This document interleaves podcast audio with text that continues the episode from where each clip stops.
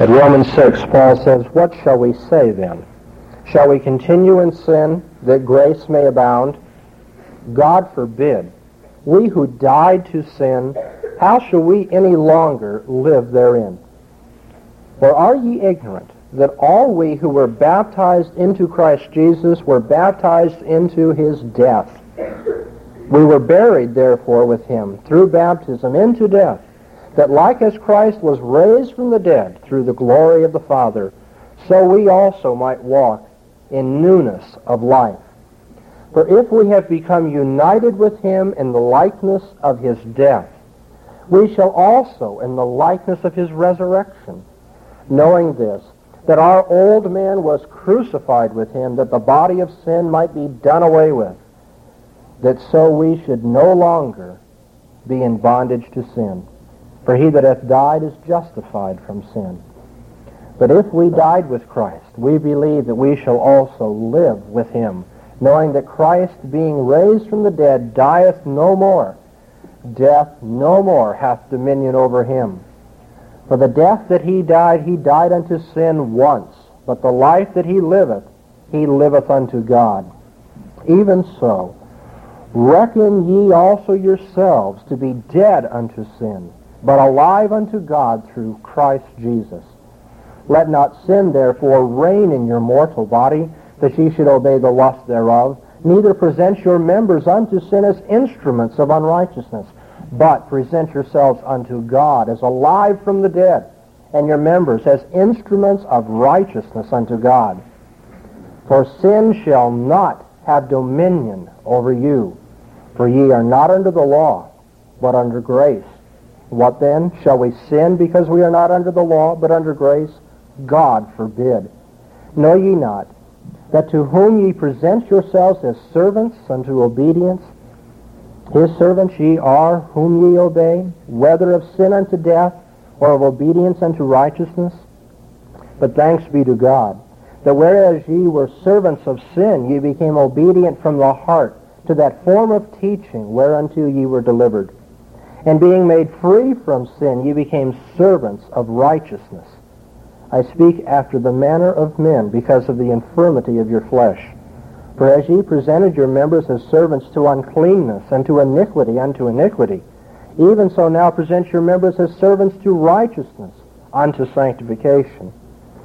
For when ye were servants of sin, ye were free in regard of righteousness. That fruit then had ye at that time in the things whereof ye are now ashamed. For the end of those things is death. But now being made free from sin and become servants to God, ye have your fruit unto sanctification and the end, eternal life. For the wages of sin is death, but the free gift of God is eternal life in Christ Jesus our Lord. Amen. As you know, I'm bringing to you in these two Lord's days a series of four messages on the resurrection of Jesus Christ, its implications for the Christian life. Last Lord's Day, we began in the morning by considering the fact of Christ's resurrection and what it requires to believe that in fact he rose from the dead. I said then that at the very most crucial point in our lives stands what is in fact the most unbelievable commitment and that to a miracle that Christ rose from the dead. At the place which is most crucial, the most unbelievable of commitment stands. And so what unique authority, I asked then, what unique authority could lead us to believe that such a thing had in fact taken place? In that dramatic parable of our Savior's, the parable of uh, the rich man and Lazarus, we notice the fallacy of the natural man, the fallacy of the rich man of that parable that if one would rise from the dead, then people would believe and submit to the truth of God. But in fact, the Pharisees disproved that historically. The Pharisees, knowing of the resurrection of Christ, became all the more hardened, all the more bitter, all the more unrighteous in their response to the Word of God. And so we had to conclude then that as we examine the resurrection of Jesus Christ, that one's attitude toward the Scripture, One's attitude toward the inherent authority, the self-attesting authority of the Word of God determines whether he will believe Christ rose from the dead or not. As Abraham told the rich man in Hades, they have Moses and the prophets. Let them hear them. For if they will not hear Moses and the prophets, neither will they believe, though one rise from the dead. In the 24th chapter of Luke, we noticed as well that when Jesus met those who were slow of heart on the road to Emmaus, he rebuked them for not believing the scriptures and all the things that Moses and the prophets had taught. That it behooves the Messiah to first be humiliated to death and then be glorified in life. Yes, even on the day of Pentecost, as Peter preached, he said that death could not hold the Savior, that it was impossible for Jesus to be held in the bonds of death, for the Scripture had said. It's because Scripture declares on the authority of God that Jesus would rise and has risen that we do believe that fact. Abraham is the father of the faithful in that regard, for Abraham believed against hope, against all the indications of science and natural expectation. Abraham believed against hope, but according to that which had been spoken.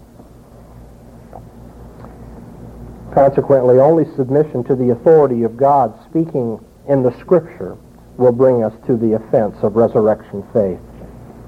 But if we have resurrection faith, that means that we must affirm that God's Word is a final, ultimate standard and authority for us.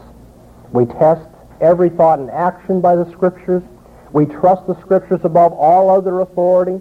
We find the Scriptures to be completely true in what they report. We say the Scriptures are inerrant. We say that the Scriptures have as their function the guidance of our lives. The Scriptures transform our living because we submit to them in their direction. I concluded last week that while that's a dangerous commitment to say that the Word of God is the standard of my life above all other standards, that it is yet a blessed commitment. For utter and abandoned, unreserved faith and commitment to the Scripture restores the soul and makes us wise and rejoices our hearts, enlightens our eyes, and brings with it great reward. We must, if we are going to have resurrection faith, be committed to the proposition that we are servants of Christ and not servants of men. That is scriptural faith. Faith founded upon a rock and not upon the shifting sands of human opinion. In the evening of last Lord's Day, I turned from the faith that we need, uh, the fact of uh, the resurrection, to the joy of the resurrection, which is new life. The unbeliever, the one who cannot submit himself wholeheartedly to the Word of God, lives in a constant tension, I suggested, a tension between a disappointment with the present life and a fear of death which lies ahead of him.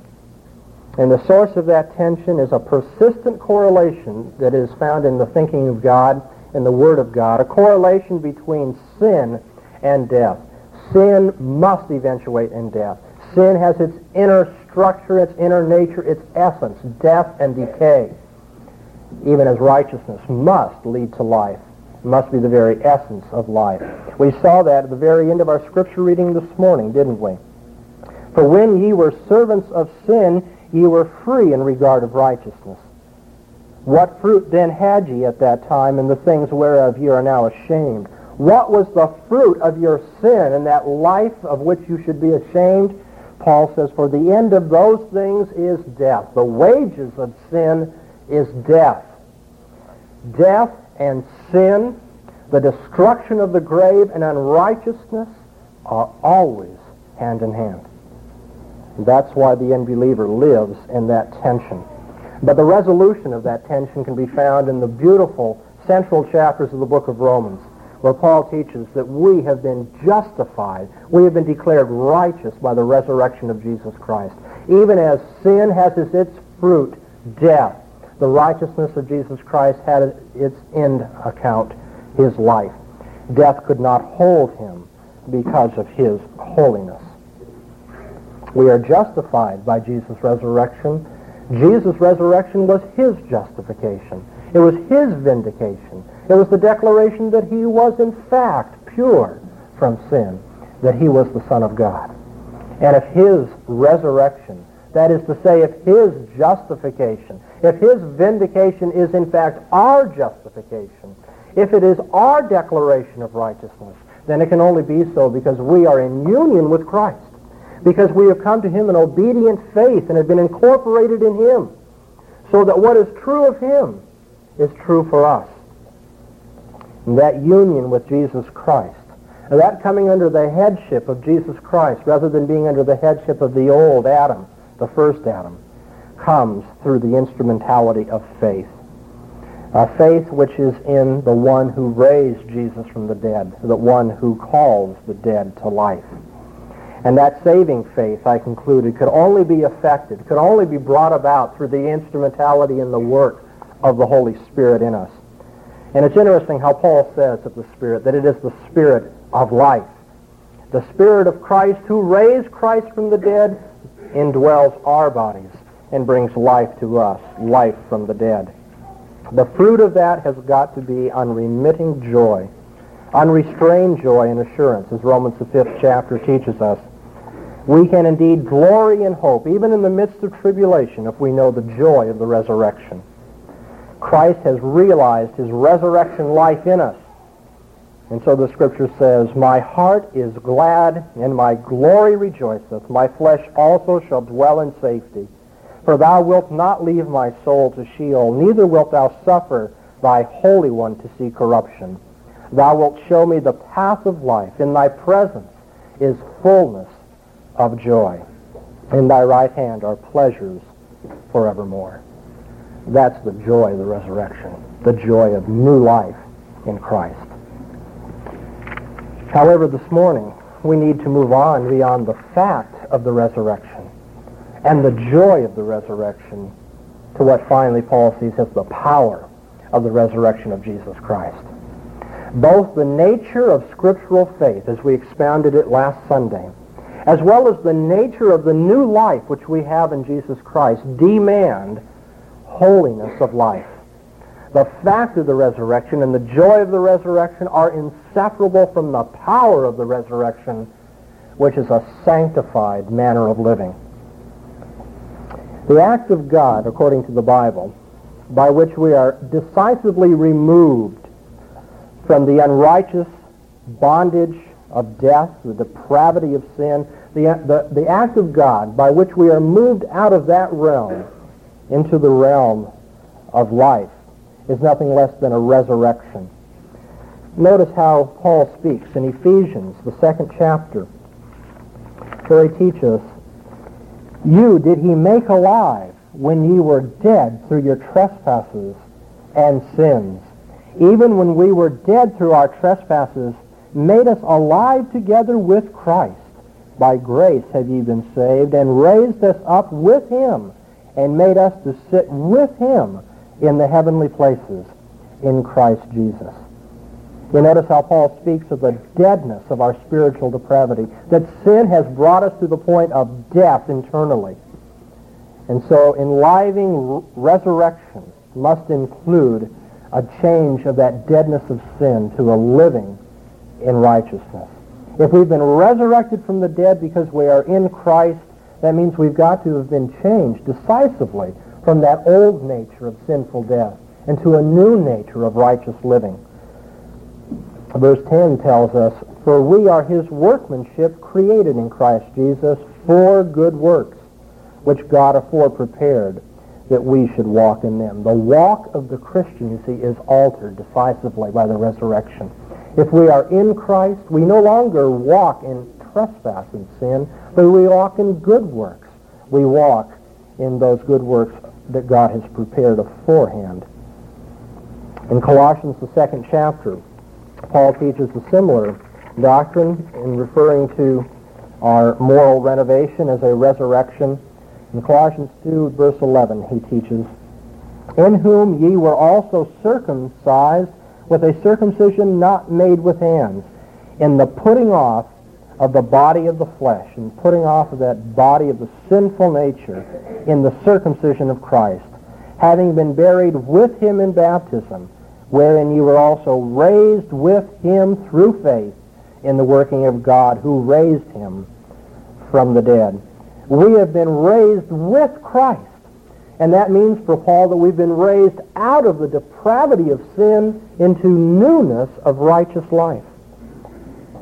If ye were raised together with Christ, seek the things which are above, where Christ is seated at the right hand of God. If you are raised with Christ, that will be shown in the fact that the pollution of sin is being put off, and you are walking as a new man. And so Scripture speaks of our moral renovation, of our change of life as a resurrection. And in Romans, the sixth chapter, which is our text for this morning, we find that that is indeed the prevalent theme of Paul when it comes to sanctification. The most decisive fact of the Christian life when it comes to our sanctification is that we have been raised with Christ. Justification, the joy of the resurrection, and new life must bring sanctification, holiness of life, for they both spring from the efficacy of the death of Christ and his resurrection. Let's work through Romans 6 then, seeing how Paul lays this out before us, and then what Paul makes of the fact that we are resurrected with Christ. He begins with the uh, dominant question, the question that will govern all of his thought in chapter 6. What shall we say then? Shall we continue in sin that grace may abound? He has already made the point. You see that where sin abounded, grace superabounded. You see, God was all the more glorified that he saved not righteous men, but sinful men. And so sin brought, even sin brought glory to God. And so, as it has always been, it was in Paul's day, it is even now. So many people are wont to say that a religion of grace gives rise to loose living. A religion of grace is an easy religion, an easy, uh, an easy religion that makes men morally lax. And if, in fact, God's glory abounds through our sin, this shouldn't we reason that we should sin all the more to bring more glory to God? That's the controlling question. Does grace encourage a life of sin? I'm awfully glad this morning that we're going to answer that question from the Scriptures. Because if we were to attempt to answer that question from our lives, I dare say we would not arrive at the same conclusion that Paul does. Does grace encourage a life of sin? Well, some might be inclined to say, well, look at the life of those who claim the grace of God. Has it encouraged a life of sin there? We will have to conclude after we see the way Paul talks that some who claim to be living a life of grace must examine themselves and to ask themselves whether in fact they are not hypocritically claiming to be united to the Savior. Notice how Paul says, God forbid. He uses such terminology when he comes to a point, he says, argument is almost insufficient. We must decry such a suggestion that grace could lead to a life of sin. And he goes into the argument having made that exclamation, for notice, we who died to sin, how shall we any longer live therein? The premise of his argument is stated very negatively here. He says, now look, the believer is to be identified as one who died to sin. That's what it means to be a believer. I am dead to sin. And if one is dead to sin in his individual experience, he no longer lives in the realm of sin. In the most decisive of, uh, of phraseology, Paul says, we who were dead in sin are now dead to sin. That deadness in sin is the most graphic explanation of how we are under the bondage and the control of unrighteousness. But being dead to sin is correspondingly the most graphic way to portray the fact that sin doesn't hold us. Sin can't touch us. We were dead in sin, Paul says, but believers are identified as those who are dead to sin. And then he validates his premise. The premise of the argument in verse 2 is that we have died to sin. Verse 3 says, Are you so ignorant? All we who were baptized into Christ Jesus were baptized into his death. Whenever Paul says, Are you so ignorant? Paul is not simply humiliating his readers. Paul is saying these are central truths. These are obvious truths These are the ABCs of the Christian faith. Could you possibly have missed the fact that when you were baptized, you were baptized into the death of Jesus Christ? You see, Paul wants to validate his claim in verse 2 by appealing to the implications and the importance of baptism. What does it mean that we've been baptized? And I suggest Paul gives us the answer when he says we've been baptized into Christ. We have been baptized into Christ, which is to say we are in union with Christ. There is a solidarity between us and Christ. We are planted in the Savior. We are seen as together in the sight of God. And because we are in union with Christ, because we are one body with Christ through baptism, we participate in all the blessings and all the privileges of his death. And so notice how he is going to reiterate that throughout this chapter. He's going to stress it over and over again. We died with Christ. We are united with Christ in his death. Notice verse 3. Are you ignorant that we who were baptized into Christ Jesus were baptized into his death? Verse 4. We were buried, therefore, with him through baptism into death. Verse 5. For if we've become united with him in the likeness of his death, verse 8. But if we died with Christ, well, those, that's not a lot of verses right there, you see, but Paul has that constant refrain, you are dead with Christ. You died with Christ. Would you get it into your head what that means? You're dead with Christ. Even as he will teach in Galatians, the second chapter, I am crucified with Christ, nevertheless I live. And the significance of that living, even though he has been crucified with the Savior and is dead with Christ, in union with Christ through baptism unto his death, the significance is going to be laid out gloriously here in chapter 6 of Romans. In Colossians, we saw already that if our uh, spiritual conversion is viewed as a resurrection, that means we must seek the things which are above. We must live lives of holiness. And so also, here Paul is arguing you are dead with Christ. And in verse 10, he supplies the next premise of his argument. For the death that he died, he died unto sin once for all. You are dead with Christ. He died unto sin, and therefore you died unto sin. You cannot be in the Savior. You cannot know the grace of God unless you have died to sin, even as he died to sin. And verse 4 confirms that way of argument. Paul says, We were buried therefore with him through baptism into death, that like as Christ was raised from the dead through the glory of the Father, so also we might walk in newness of life. That's the positive way of expressing what he said already. He says, look, you are dead to sin because you are dead in Christ unto sin but you're also alive positively. You're alive in his resurrection, uh, being alive unto righteous behavior. We're completely identified with Christ since we are buried with him, planted with him. But the purpose of our being united with him is resurrection life, that the power of his resurrection might reign in us unto newness of life. In fact, might reign in us through a newness which consists in life. Because in terms of the scriptural correlation between life and righteousness, one cannot be alive unless he's alive unto righteousness. Verse 10 teaches us that Christ lives unto God from the dead.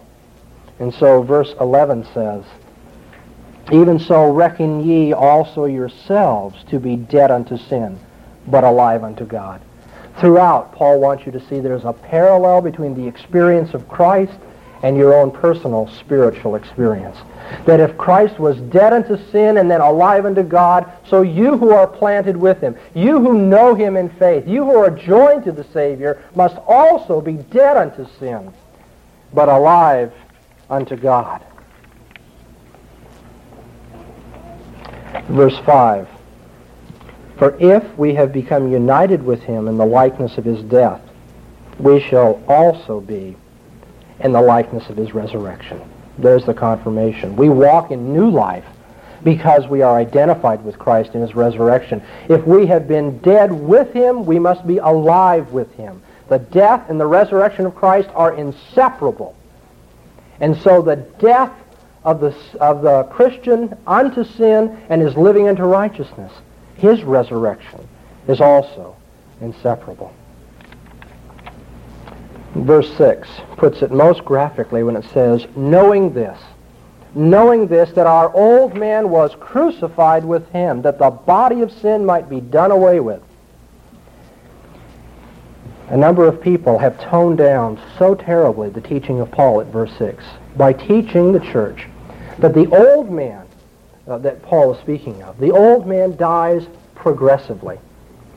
You see, the thinking of these people is the old man and the new man live together simultaneously in the Christian. His old nature, his old sinful depravity, along with his regenerate, his resurrected nature, his holy nature, live side by side. And it's a constant struggle between old man and new man until finally, at the point of death and our glorification, the old man is finally put off and then the new man reigns.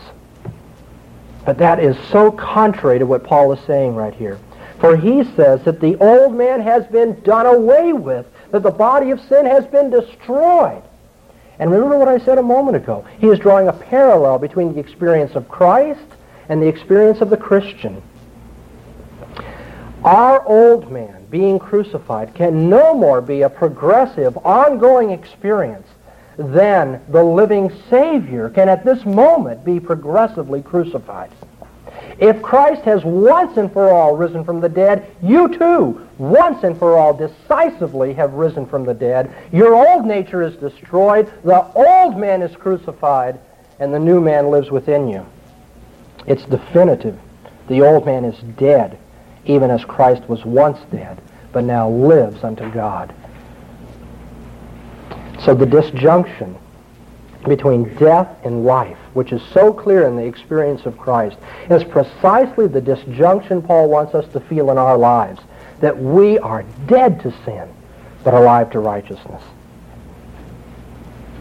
And so that's how Paul answers the question that he poses in verse 1. Does grace lead to a life of sin? God forbid. For don't you see, we cannot experience the grace of God unless it is mediated through our union with the Savior. If one is not united to Christ, he doesn't know the grace of Christ. But if he is united to Christ, he's united in the death of Christ and in the resurrection of Christ. And therefore, grace has to lead to a life of righteousness. It's just the opposite of what the questioner had suggested. If we partake of the grace of God, it is in virtue of our union with his Son. And if we are united with his Son, we are united in his death. A death to sin, but a resurrection to life and a living to righteousness. Grace can't encourage a life of sin. Grace demands holiness of life, just the opposite of sin. And that's why, my brothers and sisters, that's why we must take such a decided position over against and contrary to any conception of the Christian life that sees it as two steps. First of all, a believing in Jesus Christ, and then secondly, a submitting to him.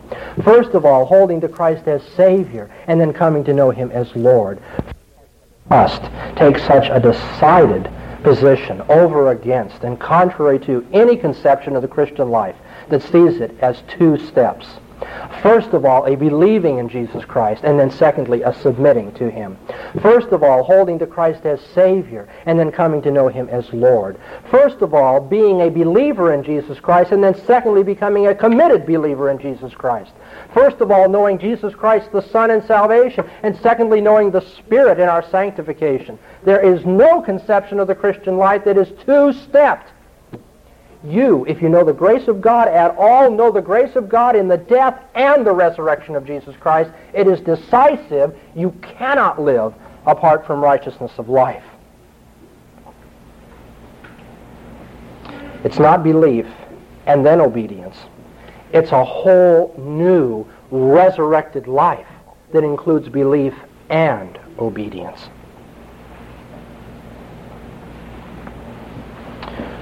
Well, Paul says in verse 8, But if we died with Christ, we believe that we shall also live with him. Death with him has the corresponding promise of life with him. There's an invariable connection between resurrection and life. And the emphasis in Paul now is upon the living with the Savior. That's a certitude of faith. We believe. We believe wholeheartedly that we shall live with him. We shall certainly participate in the resurrection life of the Savior. I said at the beginning of this morning's message that we need to answer this question from the sure Word of God and not from an examination of the life of believers. Does grace encourage a life of sin? Well, let's confess that in fact, grace has been an occasion for sin for all of us. We have been lax, and we haven't shown the power of the resurrection. The joy, of course. Yes, we are believers, and we trust that we'll only be saved through Jesus Christ and his merit. The fact of the resurrection, of course, we submit to the Scriptures. But do we submit to the Scriptures if we don't live holy lives? And in fact, do we know the joy of the resurrection if we don't know its power as well? In verse 11, Paul applies his message about the power of the resurrection in this way. He says, Even so then, reckon ye also yourselves to be dead unto sin, but alive unto God in Christ Jesus. And I want to concentrate upon that reckon then. He says, reckon yourselves to be dead to sin. Think about that. Think about the fact that you are alive unto righteousness, that you are joined to the Savior in virtue of his powerful resurrection. Paul gives that as a commandment, that we reckon with such facts, that we meditate upon such facts, that we, if you will, appreciate what it means to be in union with the resurrected Lord. This last year, I had an interesting testimony from one of my students who was reading uh, one of the texts in our ethics class that uh, emphasizes the fact that we are in Christ, resurrected from a life of sin and death. We are in Christ living unto righteousness. The student confessed that he had been having trouble for months with lust. And that as much as he hated his lust, it seemed that he couldn't get on top of it. That it brought him down until he began to think upon the fact that he was a new man that he was raised with Christ, and death had no hold on him, and sin had no hold on him, and in the power of the Spirit, even his lust could be crucified. That's why Paul says, reckon with it, because you must conceive of yourself as in the Savior. Proverbs says, as a man thinketh in his heart, so is he. And one of the most well-known philosophers of the 20th century, by no means a Christian, Ludwig Wittgenstein grasped the truth of that. For he said the reason he could not be a Christian is that he had not the moral ability to live with the vision of the final judgment in the forefront of his mind.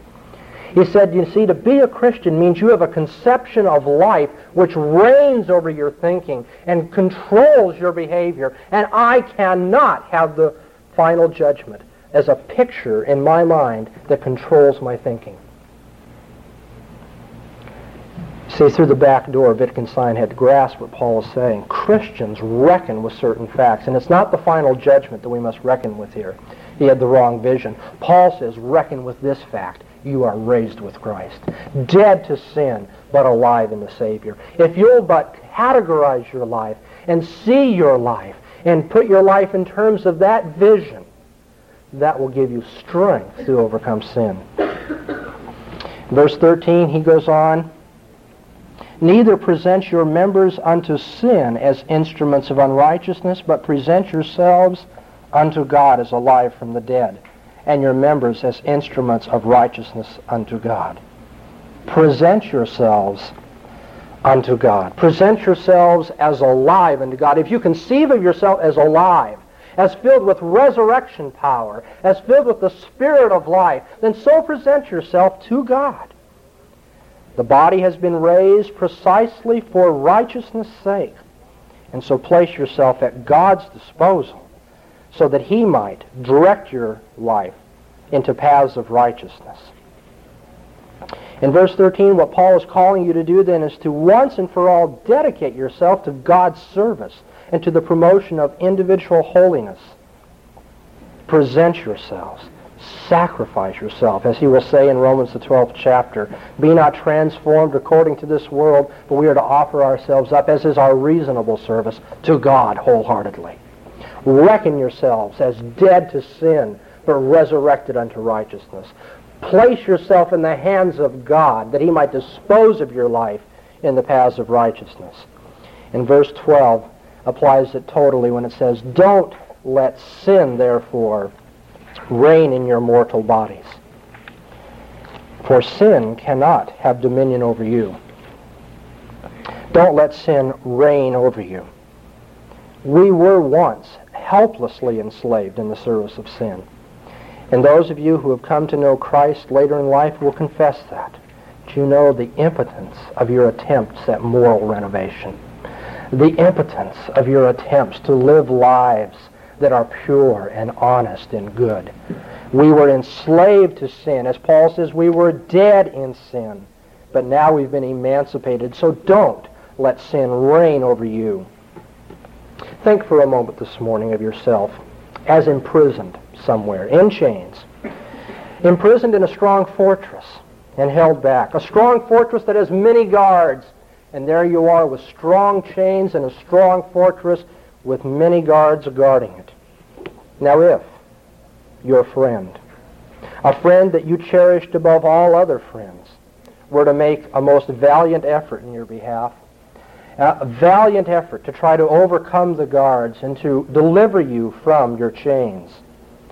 If he made that attempt but was killed in the fighting, if he fell fighting for your freedom, went to his death nonetheless, I dare say you would love him and you'd love him for the rest of your life. You would always remember his devoted attempts to get through to you and free you. You would remember that he gave his life for you. But you would still remain in the bondage of chains, and you would still be undelivered, wouldn't you? Unfortunately, that's the analogy of the Christian life that is heard too often in our Christian churches. Remember, Jesus died for you, but you're still undelivered. So it would be for us if, as believers, Christ had not risen from the dead. We would love him for giving his life in our sinful behalf, but we would still be undelivered. We would still be under the reign of sin. We would still be in bondage unto death.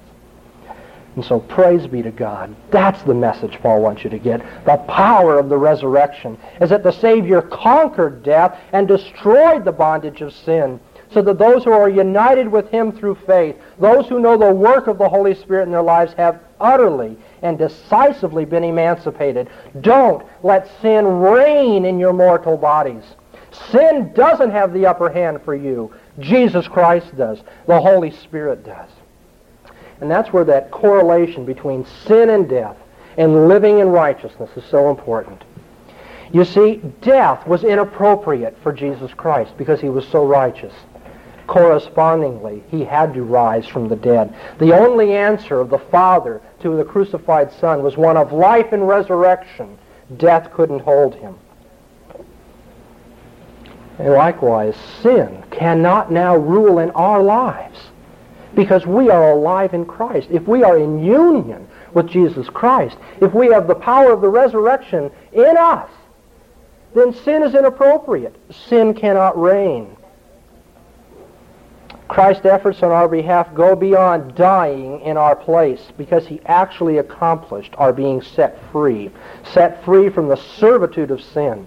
We must always reckon ourselves a delivered people. We must always present ourselves to God as redeemed through the resurrection and therefore at liberty to live in righteousness because the forces of iniquity have not indeed any power over us. They have been slain. The old man is crucified and we now live before God. So if I wanted to summarize it for you this morning, I think it could be put very well by simply saying that Christ did not simply rise for us. That is inadequate. That doesn't get to the beauty of the book of Romans. Christ didn't simply rise for us and in our behalf, but we rose with Christ. We are so seen by Paul as in union with the Savior that we are resurrected because he is resurrected. We are in union with Christ in virtue of his death and in the power of his resurrection. And that dynamic fact puts pointed emphasis upon the need for a radical break with sin and its power and its defilement. Our abiding relationship to Christ's resurrection constitutes the power in virtue of which we can now live obedient lives. It is in fact the constant force of our sanctification. As our confession puts it so beautifully in chapter 13, they who are effectually called and regenerated, having a new heart and a new spirit created in them, are further sanctified really and personally through the virtue of Christ's death and resurrection, by his word and spirit dwelling in them. The dominion of the whole body of sin is destroyed, and the several lusts thereof are more and more weakened and mortified, and they are more and more quickened and strengthened in all saving graces to the practice of true holiness, without which no man shall see the Lord. You see, it's in virtue, it's through the virtue of Christ's death and resurrection that we are sanctified. The resurrection life of our Savior is an abiding fact, and it's that fact in which we share we share the power of the Holy Spirit, the Holy Spirit of life, because it indwells us. And because of this, we are unqualifiedly to separate ourselves from sin, to break with unholy living. We are dead to sin. The old man is crucified. The body of sin is destroyed. It has no dominion over us. Rather, the power of the resurrection dwells in us and reigns unto life before God so that we are ethically renewed. Well, I have three things I want you to do if you believe this. There are three things which you must do if it's part, in fact, of the power of your life. Since Christ's death and resurrection has secured the destruction of sin, would you please acknowledge once and for all here that it is vain for you to hope that God will pardon you for your sin unless you are laboring for a full attainment of holiness in your behavior? Would you admit here before the very truth of the Scriptures that if you are not striving for holiness, you have no hope of pardon before God? That God will not pardon those who in fact are not being sanctified. You think of the little, uh, the ermine, you know, with its, with its white fur. Uh, very often in the history of the church, the white fur of the ermine has been used to line the robes of uh, bishops allegedly to symbolize the purity of their lives. Well, that ermine is very much devoted to the whiteness and the purity of its fur, so much so that as I'm not much of a hunter, but I understand those who do hunt for ermine say that if you will find where the ermine live and will pollute that place, if you will make it dirty, then all you have to do is go out now looking for them. Because when they run back to their home, when they try to find safety, if it is a polluted place, they will not get their white fur dirty and they won't go in. You see, the ermine prefer, prefers purity to life. And that, you see, in a natural way is an analogy to the Christian who prefers that he be pure before God more than he prefers his own life of luxury. It is vain to think that if you aren't striving for utter holiness of life, that God is going to pardon you. The resurrection is the resurrection to life. Secondly, if you take these words to heart, see that it is a contradiction. It's a contradiction for one who is living in sin to claim to be a Christian. And I want you to notice that I'm not saying one who does acts of sin, but one who lives in the realm of sin. One who persistently and indifferently and consistently lives in his sin cannot claim to be a Christian. John puts it this way. He's, he that says, I know him, and keeps not his commandments, is a little bit deluded and perhaps had better rethink that proposition. Uh, you know that John doesn't say that. John says something which is offensive to 20th century morality. It's offensive to those who hold to the idea of a gentleman and a Christian. John says, any man who says that he knows the Savior and he doesn't keep the commandments of God, that man is a liar. You see, he consciously deceives himself and others. He's a hypocrite, and the truth is not in him. And so take to heart the power of the resurrection that it is such that if you don't know its power but you claim its power, you are a liar. And so think of the Lord's table. As you come to the Lord's table and you are asked to confess your sins before God, does it ever trouble you how the same sins occur to you to confess? The besetting sins that are always coming to us as Christians to need confession. If we live with besetting sin, we need the power of the resurrection. Compare your life to what Paul says in Colossians, the third chapter. Put to death, therefore, your members which are upon the earth, fornication, uncleanness, evil desire, covetousness, for which sake come the wrath of God upon the sons of disobedience, wherein ye also once walked when ye lived in these things, but now do ye also put them away. Anger, wrath, malice, railing, shameful speaking out of your mouth. Lie not to one another, seeing that you've put off the old man with his doings, and have put on the new man that is renewed unto knowledge after the image of him that created him. Put on therefore as God's elect, holy and beloved, a heart of compassion and kindness, lowliness of mind, and meekness, long-suffering, forbearing one another, and forgiving each other if any man have a complaint, even as the Lord forgave you, do also. And above all these things, put on love, which is the bond of perfection, and let the peace of Christ rule in your hearts, to the which also ye were called in one body, and be ye thankful. Let the word of Christ dwell in you richly in all wisdom, teaching and admonishing one another with psalms and hymns and spiritual songs, singing with grace in your hearts. And whatsoever ye do, in word or in deed, do in the name of our Lord Jesus Christ, giving thanks to God the Father. Does that describe the life that you know? Put yourself before a mirror and ask yourself whether that is the way God describes you.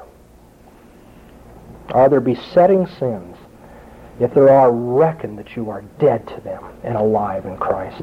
If there are, present your bodies alive and liberated before God for righteousness. If there is that indwelling sin in your life, a spirit of indifference to your moral pollution, a spirit of disobedience, even delighting in the fact that you break the law of God. If you are secretly embracing that old man and so hoping that he would only live but a moment more, then ask yourself, can you be telling the truth when you say you are a Christian? Paul says you are a liar because the grace of God has been turned into lasciviousness in your life. There's only one answer for those of us who, like myself, can't answer these questions in a way which a Christian could and should. The only answer is what Paul has said before us, as the grace of God. Paul says the only way to break the power of sin is to die to it. And the only way to die to sin is to nourish communion with the Savior. You must be in solidarity with Christ. You must be in union with Him. That is the only effectual way, the only method of gaining victory over our sins is if we reckon ourselves as joined to the Savior, alive in Him, and if we nourish that union through prayer. It's no accident that those who leave off a life of prayer are spiritually weak. We can only nourish our union with Christ when we are feeding on the Scriptures and taking advantage of the opportunity to hear the Scriptures when they are presented. If we are heeding the preaching of the Word, if we are listening when it's preached, and when we go home we think upon it and meditate on it, if we're seeking the fellowship of other Christians and their support and edification, if we are confessing and detesting our sins, whatever they may be, if we are aiming to imitate Christ and to enlist the power of his Spirit unto obedience, only if we are feeding on our communion with the Savior will we have victory over our sins. You say you know the fact of the resurrection. And you know the joy of the resurrection. We'll put it to the test. Know you the power of the resurrection. Is that scriptural faith in that new life issuing in holy living? Uh, let's ask God this day that we would be able to say with Paul, what things were gained to me, these things I counted loss for Christ. Yea, verily, and I count all things to be loss for the excellency of the knowledge of Christ Jesus my Lord, for whom I suffered the loss of all things, and do count them refuse, that I may gain Christ, and be found in him not having a righteousness of mine own, even that which is of the law, but that which is through faith in Christ, the righteousness which is from God by faith that I may know him and the power of his resurrection and the fellowship of his sufferings, becoming conformed unto his death, if by any means I may attain unto the resurrection from the dead. Not that I have already obtained or am ready, already made perfect, but I press on, if so be that I may lay hold on that, for which also I was laid hold on by Christ Jesus. Brothers, I count not myself yet to have laid hold. For one thing I do, forgetting the things which are behind and stretching forward to the things that are before, I press on toward the goal, unto the prize of the high calling of God in Christ Jesus. In the power of the resurrection, so let us press on.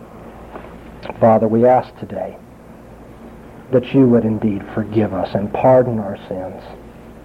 And that you would do so by joining us to your Son, that his saving benefits would flow to us, that his righteousness would be accounted to us, and in so joining us to our Savior through this faith, may the power of his resurrection life flow in us, and may the Holy Spirit of life so move us and impel us to hate our sins that we will press on to the prize of the high calling. That we would mortify the sinful flesh, that we would see our old man crucified entirely, and that we would live before you as free men where sin does not reign, as men who know Christ and his resurrection. For it's in his name that we pray. Amen.